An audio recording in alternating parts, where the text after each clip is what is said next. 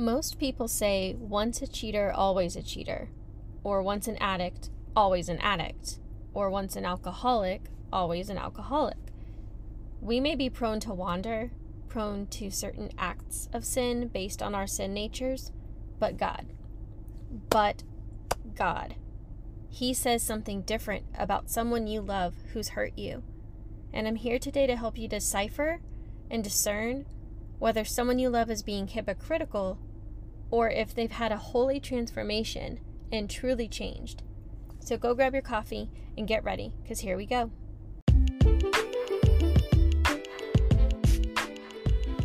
This isn't a game of ding dong ditch, and don't worry, I'm not a solar panel salesman. I'm just here to see you, friend.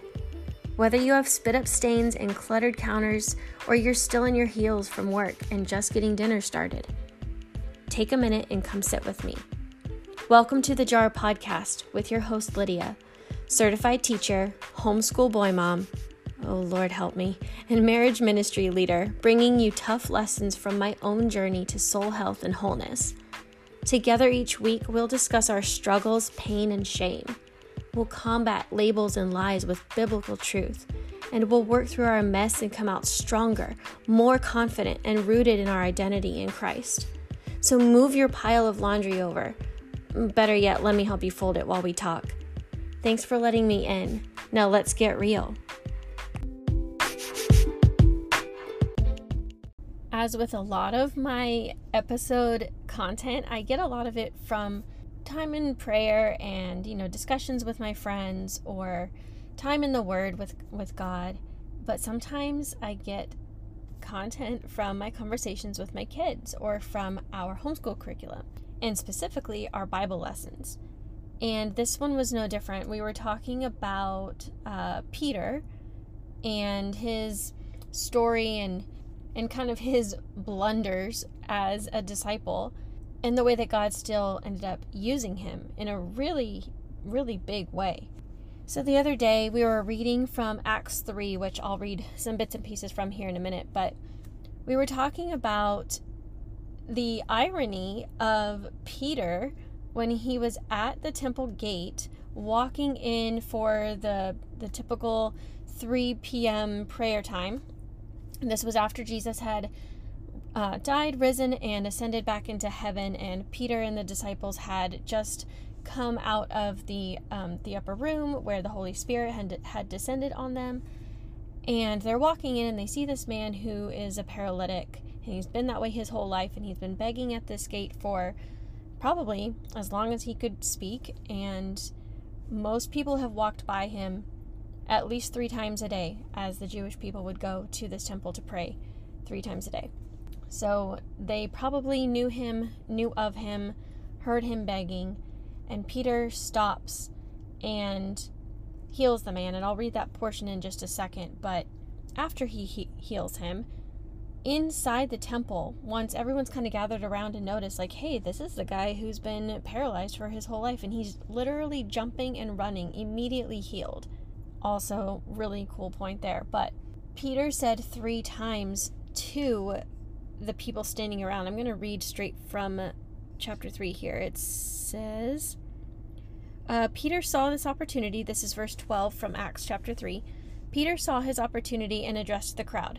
People of Israel, he said, what is so surprising about this? And why stare at us as though we had made this man walk by our own power or godliness?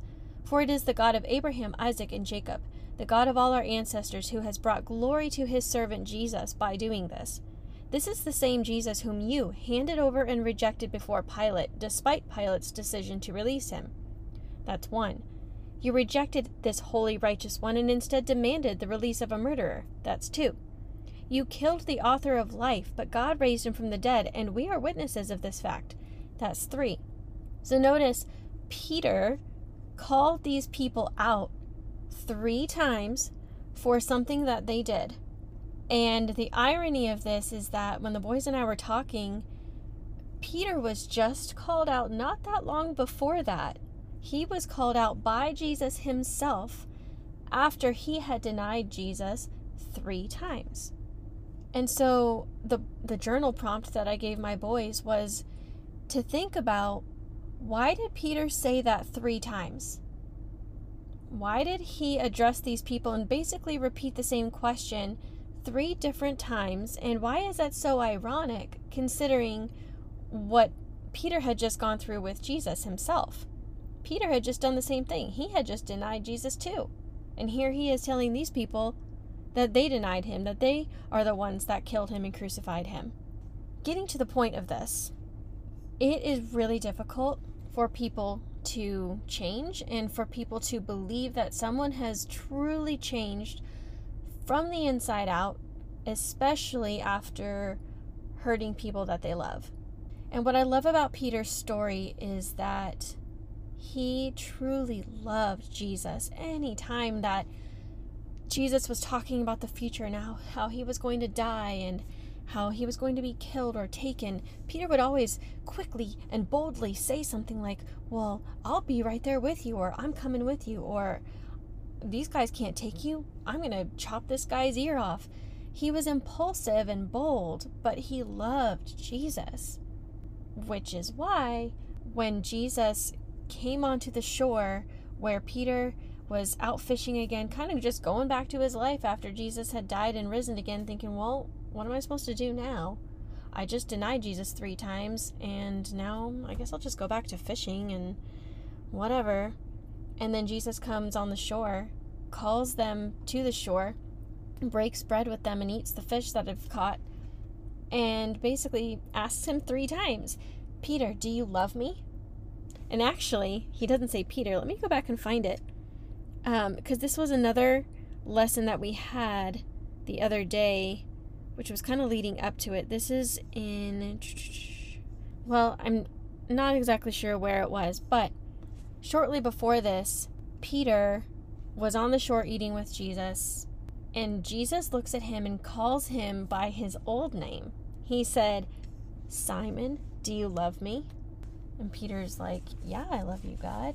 And he says, Simon, do you love me?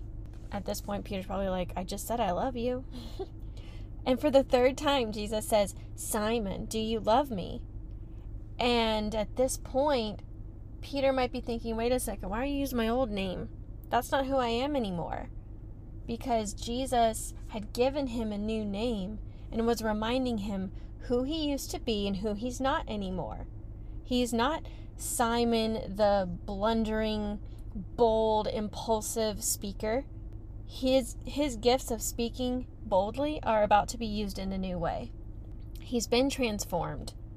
And so Peter is a new creation in Christ Jesus, where before he may have made mistakes and hurt people, including the ones he loved the most, with his boldness. Jesus gives him a new name, gives him a new identity in him, and says, you're going to go feed my sheep.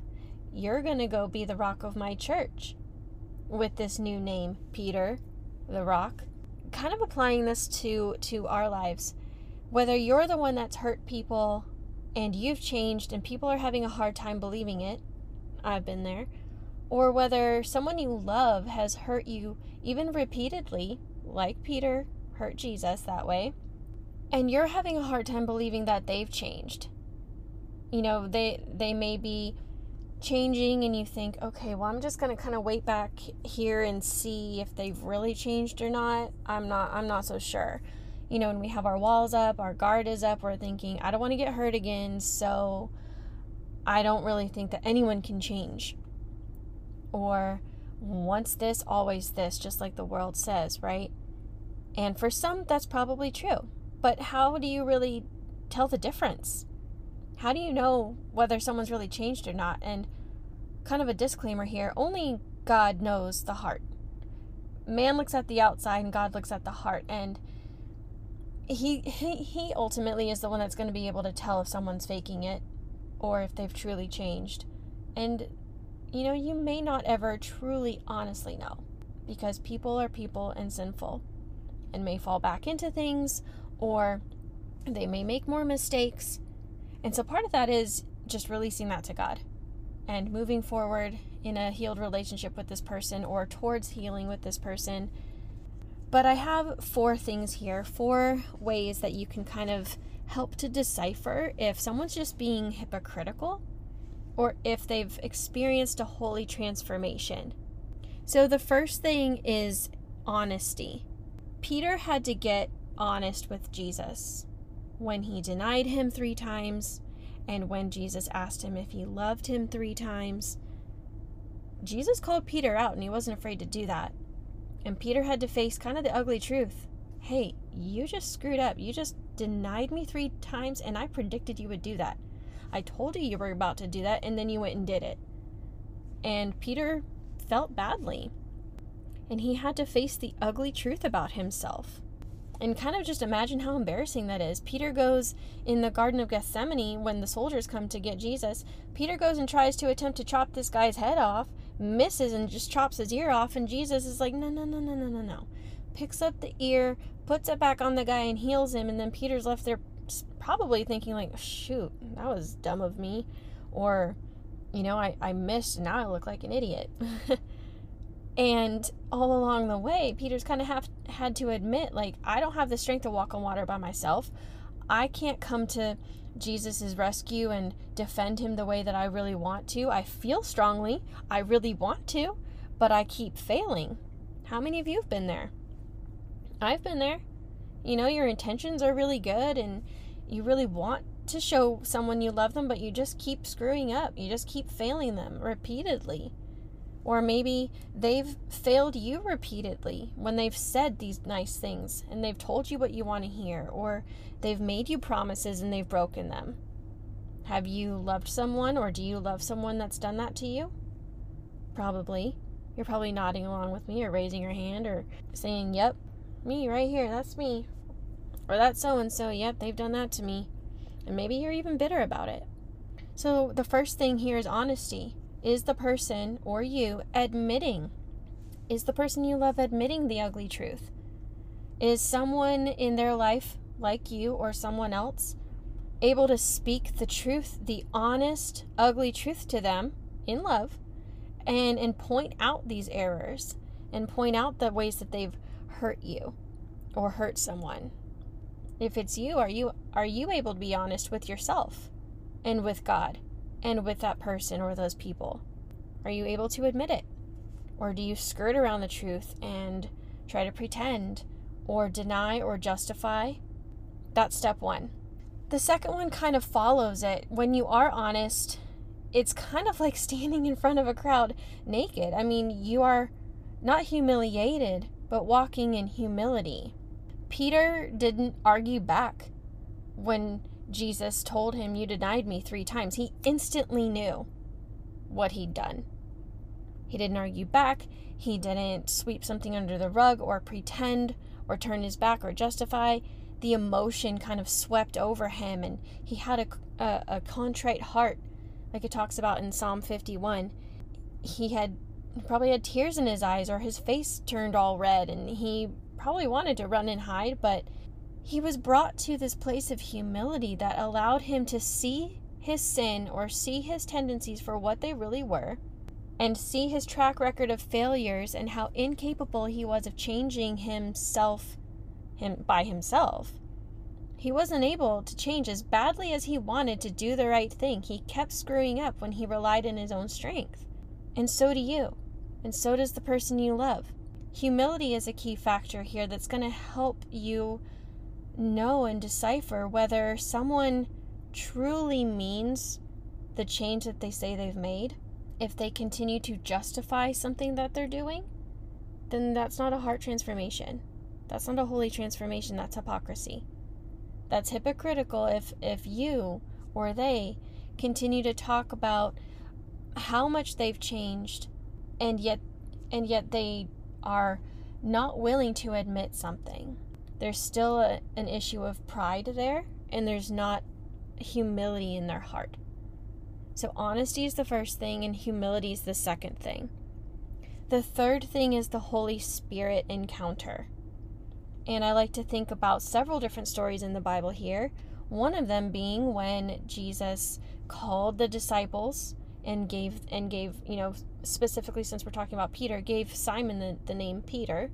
He started calling him by a different name, and that was Jesus and with the power of the Holy Spirit, changing who he was in advance, because Peter wasn't who he was at that point necessarily, but he was already being called by a new name, already being transformed in that transition of being transformed. And then when the Holy Spirit came upon him in Acts 1:8, he then had the power to be fully transformed. So he had to walk the journey of being honest and walking in humility and experiencing the Holy Spirit encounter. And I like to think about the journey from Saul to Paul, and how Saul, talk about what looked hypocritical. Saul, the persecutor of persecutors of the Christians, encountering God in such a flash of lightning that knocked him off his horse, made him go blind for 3 days, and have to be humble and go to someone to be healed, and be kind of forced into being humble and facing the ugly truth of what he was doing and who he was and being honest.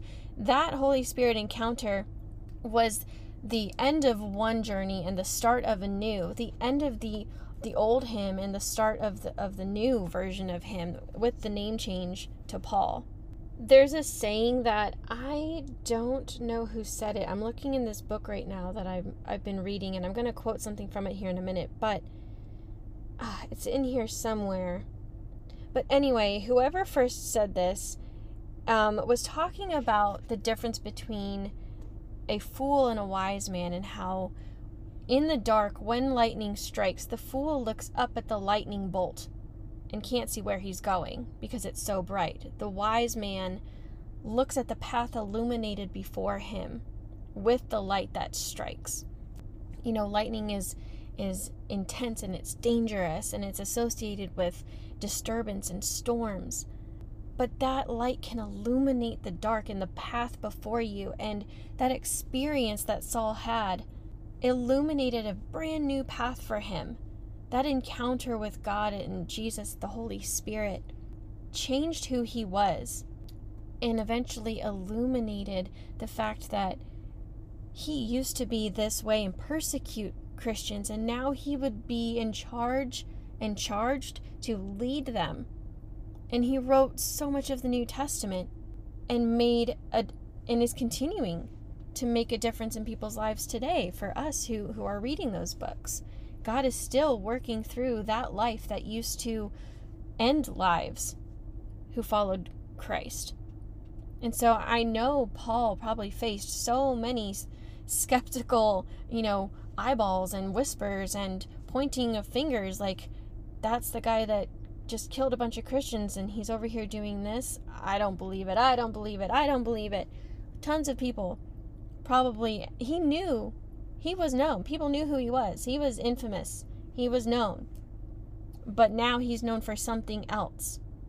And now he's used in the opposite way to bring glory and honor to God's name. Just like Peter, when he healed the paralytic, it wasn't in his strength anymore. He said, no.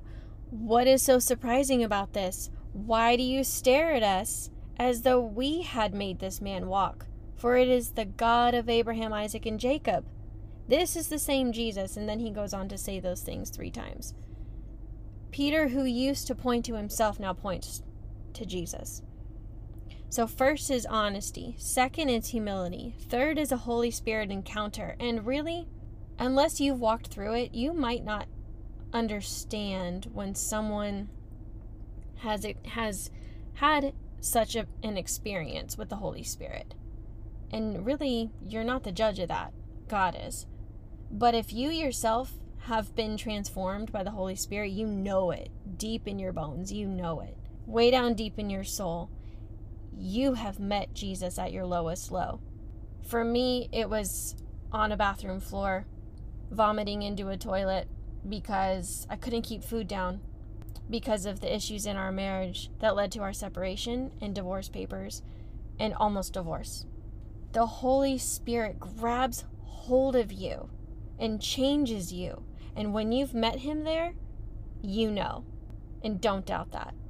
If someone you love has walked through something like that, and either you witnessed it or they're telling you about it, give them a chance and believe them. The fourth thing here is heart work. And this is where I'm going to pull in a quote from a book that I'm reading called A Long Obedience in the Same Direction by Eugene Peterson. One of my friends who's also a pastor at our church, he quoted something from this book and I was like, I need that book, so I ordered it. So I'm just going to read a couple things from here, and it has to do with repentance. So the fourth way that you can know if someone you love is being hypocritical or has walked through a holy transformation is the heart work that they've done. A matter of repenting from their sins, what repentance really is and what it looks like. And so that's what we're going to look at here. I'm going to start with this quote on the very first page. Just kidding. The first page of the second chapter. It says, "A person has to be thoroughly disgusted with the way things are to find the motivation to set out on the Christian way. As long as we think the next election might eliminate crime and establish justice, or another scientific breakthrough might save the environment, or another pay raise might push us over the edge of anxiety into a life of tranquility, we are not likely to risk the arduous uncertainties of the life of faith. A person has to get fed up with the ways of the world before he or she acquires an appetite for the world of grace." And it talks about Psalm 120 and the song of this person that's just sick of the lies and the hate and the crippling sin and the pain that either they've caused or the world is causing. It says, "It is not a mere outcry, it's pain that penetrates through despair and stimulates a new beginning, a journey to God that becomes a life of peace." And I just picture the extreme pain that Saul went through, being blinded and falling off his horse and being stopped dead in his tracks, that reached down into his soul and stimulated that new beginning. Or the extreme pain that Peter felt denying Jesus 3 times, and that shame that he probably felt, and that despair that stimulated this new stirring in him that caused humility and caused repentance and caused a new beginning with Jesus. More about repentance here. I'm going to quote from another page. It says, "Repentance is a realization that what God wants from you and what you want from God are not going to be achieved by doing the same old things, thinking the same old thoughts. Repentance is a decision to follow Jesus Christ and become his pilgrim in the path of peace." So it's going on this journey of walking through life, not pain-free, not even sin-free. You're free from the consequences of sin, but you're on this journey of, if you fall, you get back up and you repent and you move on. And that heart work is there. Repentance is the catalytic agent for change. And the last one here, repentance, the first word in the Christian immigration, sets us on the way to traveling in the light. It is a rejection that is also an acceptance, a leaving that develops into an arriving, a no to the world that is a yes to God. So if you're struggling to really believe whether you yourself are different, are changed, are wholly transformed, or if you're just being hypocritical, go back to Psalm 51 and ask God to create in you a clean heart, O God, and renew a right spirit within you. And consider your repentance for your sin to be the end of something and the beginning of something else. A rejection to the world and an acceptance of God's grace. The complete 180 on that path from Saul to Paul. And because we cannot know someone else's heart, to truly know if they've repented, I would pray about that. For one, pay attention to their life. Do you see fruit? Are you starting to see fruit in their life? Do you notice a change in their behavior, in their habits, and their priorities? How are they spending their time and their energy? Are they investing in their relationship with God? Are they making an effort? Do you see that change? And if you're too hurt to acknowledge it to them, and you're setting up healthy boundaries, and God hasn't given you the go for reconciliation, keep praying. keep praying for the Holy Spirit that's doing a work in them to keep going, to not give up, to, like in Hebrews, where it says to throw off anything that holds them back from finishing this race. Pray that over them. If God says to love your enemies and someone that you love has hurt you, and so therefore they are an enemy, pray for them. You're called to pray for them. And if it's you, keep going. If you've repented, mean it. Go the opposite direction and walk in the freedom that you have after your Holy Spirit encounter, as you continue to walk in humility and as you continue to be honest with God and yourself and your community. Be open with them and allow that holy transformation to continue to change you and not walk in hypocrisy. So the last thing that the boys and I talked about in this lesson, of course we didn't get all that, as deep as all of this, but it was pretty cute to see their comments and their reactions to it. And the main question that I asked them was, why did God allow this? Because my younger son likes to remind me, well, Jesus knew that Peter was going to deny him. Why didn't he just stop him if he already knew that he was going to do that? And so I posed the question to them, why did God allow it? Why did he allow Peter to deny him? He called Peter out, and then he called him out of using his gift the way that he used to for his own good, where Peter gave the credit to God instead of himself, like I said before. Peter spoke with boldness and authority in himself before, but now he spoke with God's authority and used the same method that Jesus did with him. As Jesus told him 3 times, he told the people of Israel 3 times. And to me, that just says, whatever you go through and God has healed you from and allowed you to go through with this holy transformation, he's going to use that for his good. If it's someone that's hurt you and they've walked through this holy transformation, just wait, just watch. God's going to use what they did to transform them to help others in the same way, just like I'm doing here. I've walked through some really dark times in my marriage. I've made mistakes. Why did God allow certain things like that to happen in my marriage? For this, to redeem it, to break me, to remold me, to reclaim me, so that I can be a vessel, be a messenger, help somebody else out in the same way, but giving all glory to God and to continue to walk in holy transformation.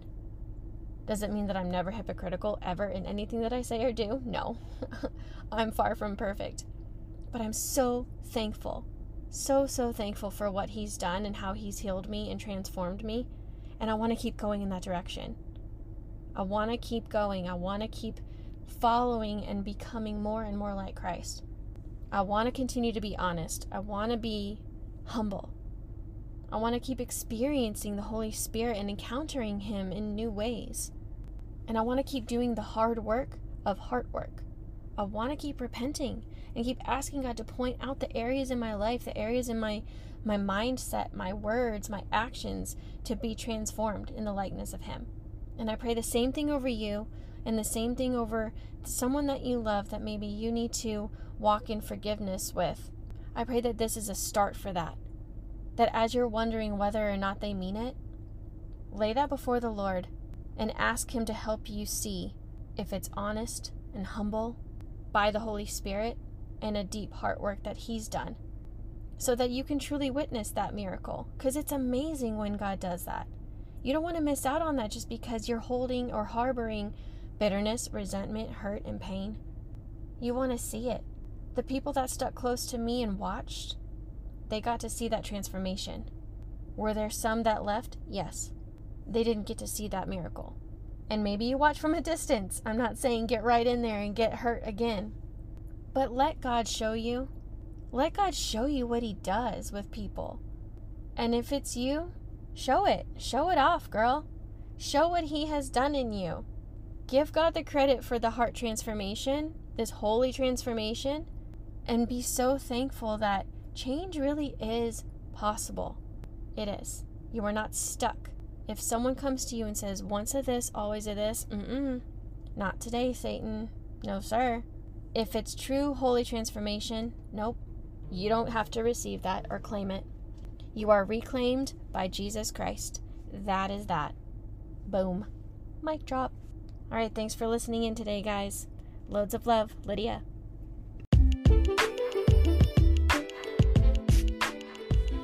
Second Corinthians chapter 4, verse 15.